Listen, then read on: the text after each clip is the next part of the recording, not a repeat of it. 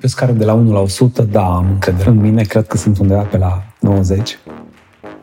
Nu variază. Azi ați ghicit. Vom vorbi despre încrederea în sine. Și aceasta este partea întâi din miniseria de explorare a încrederei în sine. Asculți din interior în exterior podcastul care vă oferă sfaturi și unelte din știința stării de bine, în așa fel încât să te autocoachuiești. Discutăm despre viața așa cum e ea și de subiectele care contează. Eu sunt Cristina, Cristina Chiș, coach, trainer și cercetătoare a universului meu interior.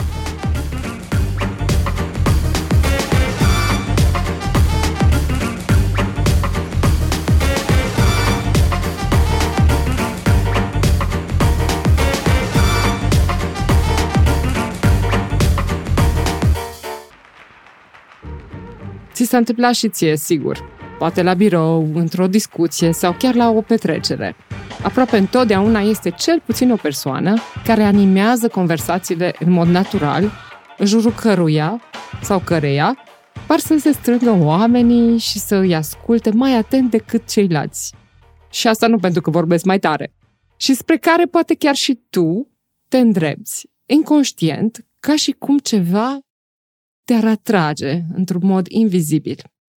Întotdeauna m-au fascinat persoanele care au încredere în sine autentică. Par să aibă o aură, ceva de nedescris, invizibil, ca un halo și când ești în prezența lor, te simți ca și cum ai fi magnetizat. Și în plus, parcă ar fi un fel de transfer, ca și cum și tu te-ai simțit mai încrezător sau poate te intimidează. Așa că mi-am propus să înțeleg ce îi face pe oamenii ăștia să aibă încredere în sine? Se poate învăța, e născută, ce importanță au părinții noștri în acest proces, ce și cum gândesc oamenii care au încredere în ei, cum fluctuează asta, ce factori o influențează și ce putem face. Iar în acest episod, un episod cu totul aparte, avem trei intervenții diferite. Ioana Dodan, arhitect de brand personal, Adrian Raulea, psiholog și facilitator pe inteligență emoțională, respectiv Ciprian Pașca, antreprenor în serie. De ce nu variază? Ca să explic. Cred că încrederea în tine vine, de fapt, din uh, experiență și din autocunoaștere. În sensul în care, dacă tu știi că ești într-un context profesional sau personal sau de viață, în care poți sau nu poți să faci ceva, în oricare dintre cazuri, de fapt, ești stăpân pe tine și știi ce ai putea să livrezi sau ce ai putea să obții ca și rezultat. Are legătură mai mult, de fapt, cu felul în care tu gândești și te raportezi la viață, nu cu contextele în care te afli. Pe Ciprian l-am cunoscut în 2006, pe vremea când firma pe care a, a creat-o la vârsta de 21 de ani, Adveritas, devenise a doua agenție de publicitate din Transilvania.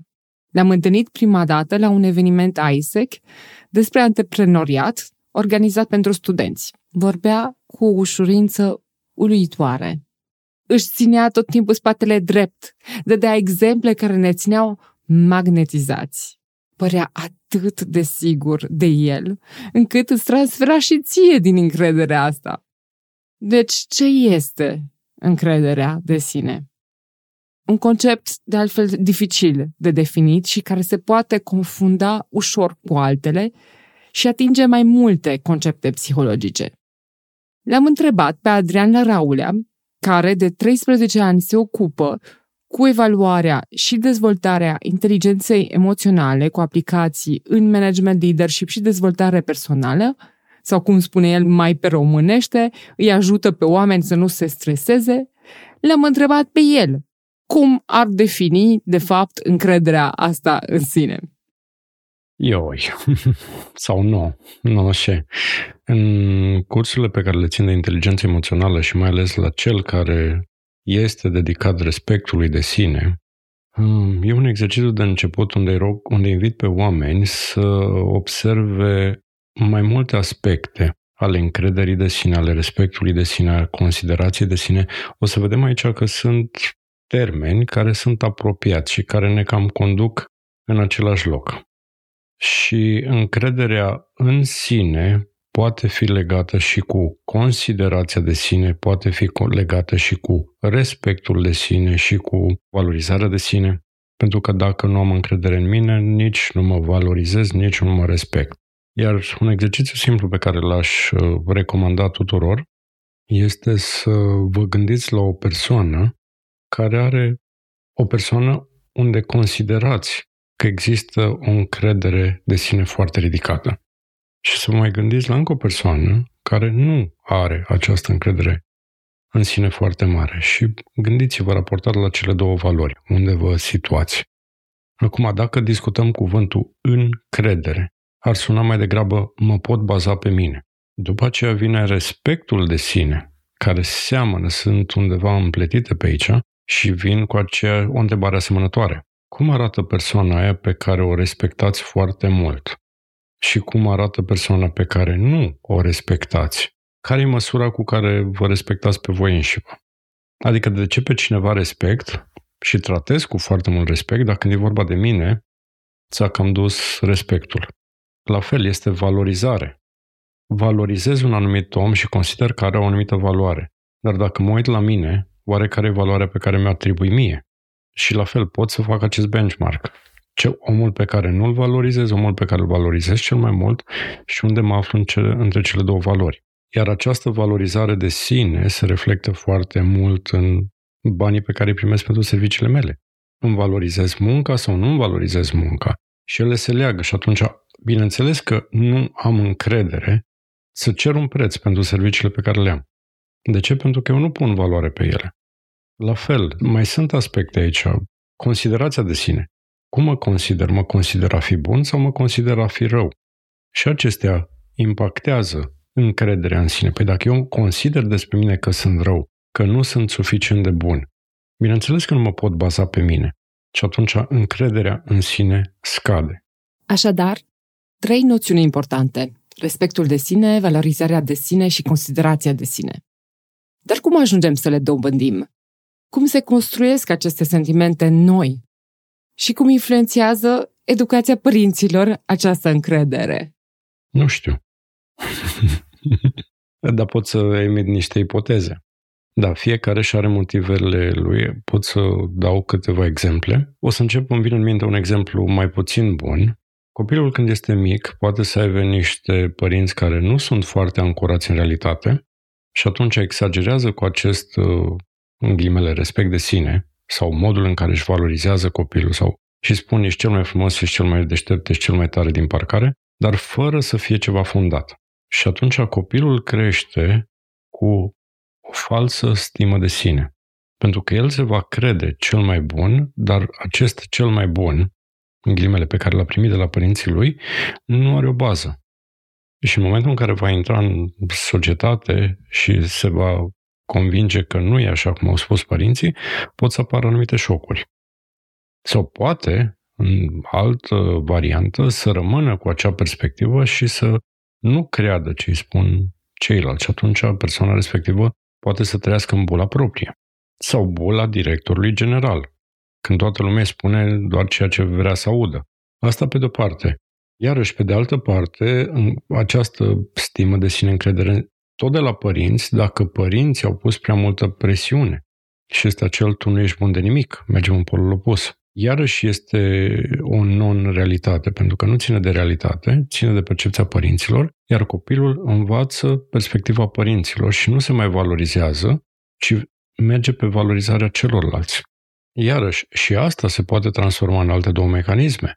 Un copil se poate duce către depresie sau nu o să facă nimic, nu sunt bun de nimic și atunci cer o stare să mai fac ceva și rămâne într-o anumită zonă, iar celălalt se duce într-o zonă de overcompensate, în care compensează și vrea să demonstreze că ajunge pe lună. Și acolo mecanismul poate să ducă către burnout sau vrea să demonstreze că sunt cel mai tare sau nu merge neapărat în realizări, poate să meargă în demonstrații.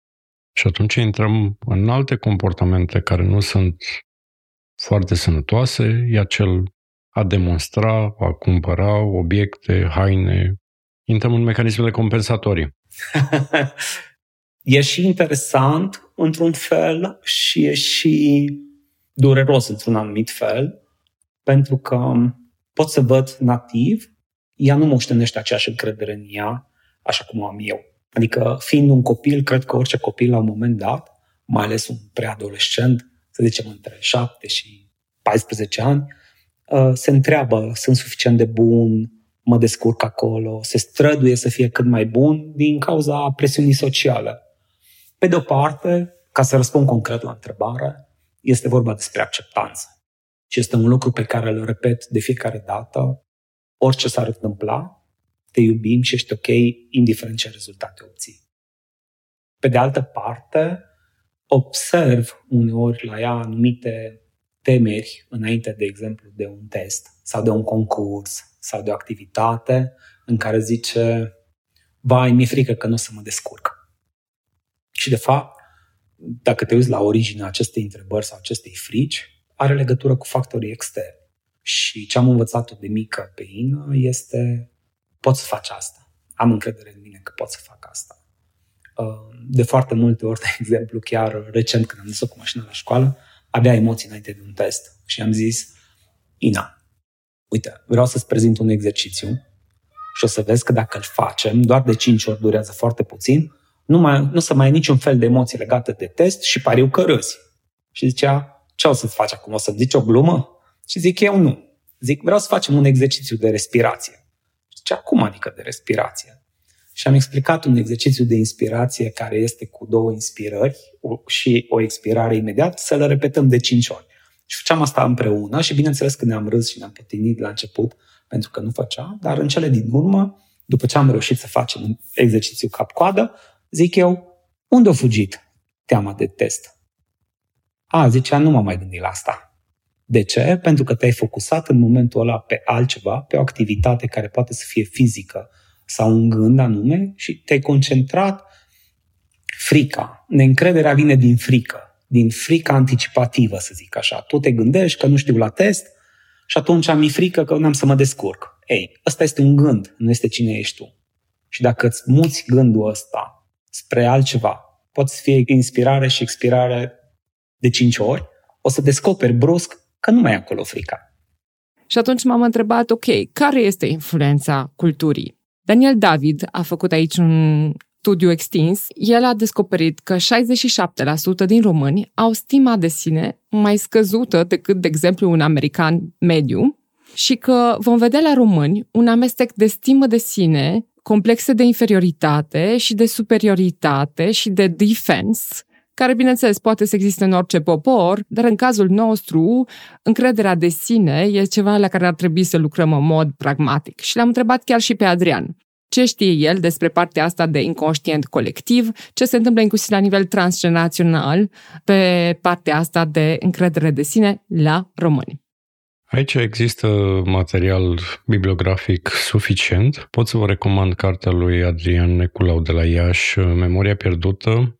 Domnul David de la Cluj, de la facultate, a scris despre inteligența emoțională la poporul român și dacă mergem mai în urmă, Constantin Rădulescu Motru undeva, cred că pe la 1935, vorbește din psihologia poporului român și o să vedeți că acele aspecte seamănă. O să merg acum la cartea Memoria pierdută a lui Adrian Nicolau de la Iași și acolo vorbește de ceea ce s-a întâmplat în comunism. Deci, în comunism, noi, noi, ca și populație, am fost obișnuiți sau forțați să nu gândim. Și asta nu s-a întâmplat un an, doi, s-a întâmplat zeci de ani. Acum s-au dezvoltat generații care au fost... Uh, deci acest mușchi al creierului nostru de a gândi, de a te exprima, s-a atrofiat. Și ne-am trezit în 90 într-o postură în care nu mai venea cineva să ne spună ceea ce să facem și trebuia să găsim noi soluții, să construim noi ceva. Și acolo a fost o, o, o discrepanță foarte mare. Pentru că nu aveam programe și atunci așteptam să vină cineva să ne spună ce să facem. Vorba veche, să vină americanii sau altcineva. Odată asta s-a întâmplat în comunism. Dacă e să mergem de-a lungul războaielor, mergem la 1800, mergem și ne gândim la toate războaiele care s-au dus pe acest teritoriu, încrederea noastră a fost șubrezită. Și aici, da, avem niște aspecte transgeneraționale colective. discutăm de un inconștient colectiv. Aș spune că avem o predispoziție într-acolo. Chiar și ultimii 30 de ani. Nu cred că ne-au schimbat foarte mult și cred că mai avem nevoie de mult exercițiu ca să ieșim din, din această buclă.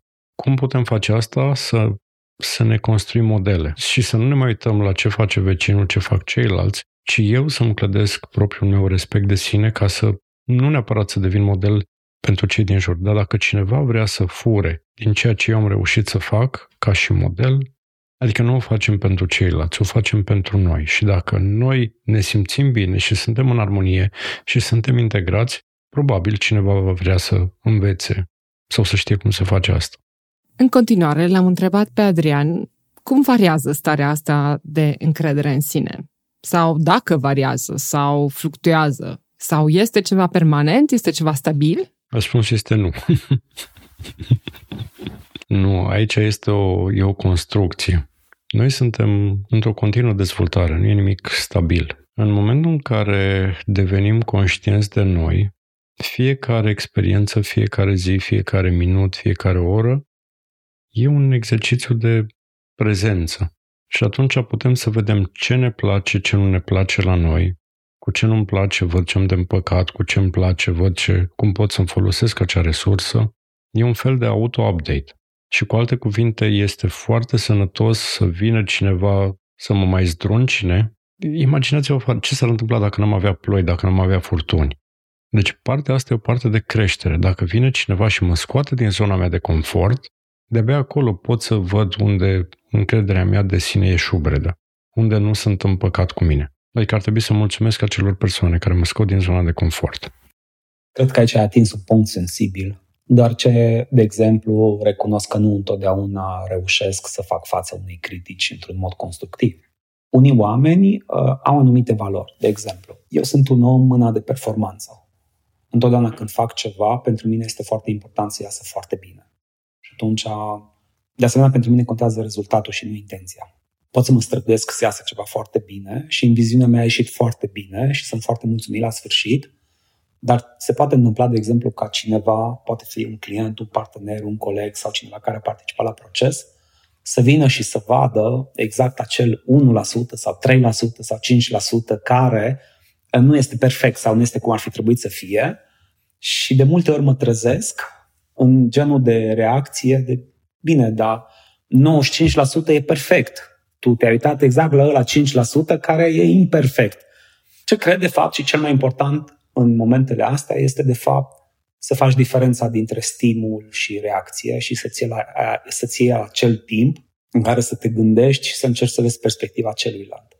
De foarte multe ori reacționezi poate uh, nepotrivit la o critică, dar de cele mai multe ori ulterior, când analizez contextul și ceea ce a spus persoana respectivă, îmi dau seama că este extrem de valoros. De ce? Pentru că în momentul în care cineva te critică, dacă reușești să vezi dincolo de critică, este de fapt intenția și îți arată un feedback legat de ce poți să îmbunătățești și cum poți să fii mai bun data viitoare sau ce poți să faci să fie mai bine. Și cel mai important, cred eu, este să faci întotdeauna diferența dintre critica situației, contextului și critica personală. Când cineva îți spune Uh, nu știu, e bine că ai făcut chestia aia, dar trebuia să facem și chestia aia altă.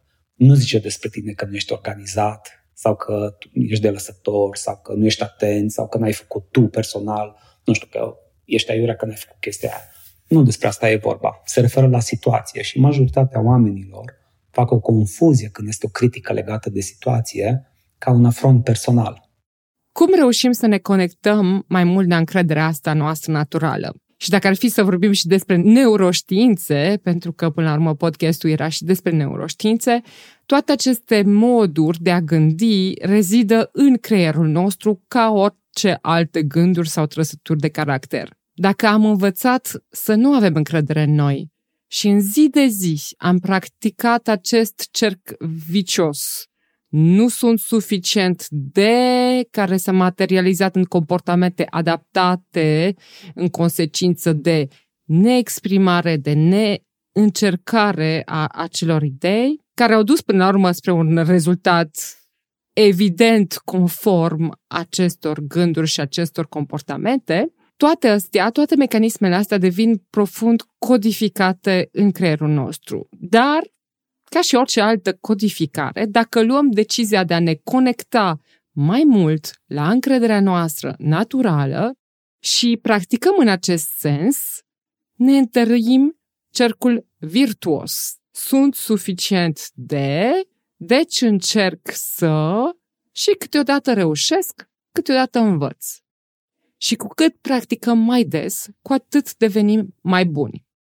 În meditația ta zilnică sau în timpul unui alt obicei, de exemplu când te speli pe dinți, poți să te concentrezi pe această putere personală, interioară, cu încredere, respect și valorizare. Poți chiar să-ți imaginezi cu fiecare inspirație că aceasta se extinde și cu fiecare expirație că eliberezi toate frânele și gândurile limitative. Acest episod a fost prima parte din miniseria de explorare a subiectului încrederea în sine.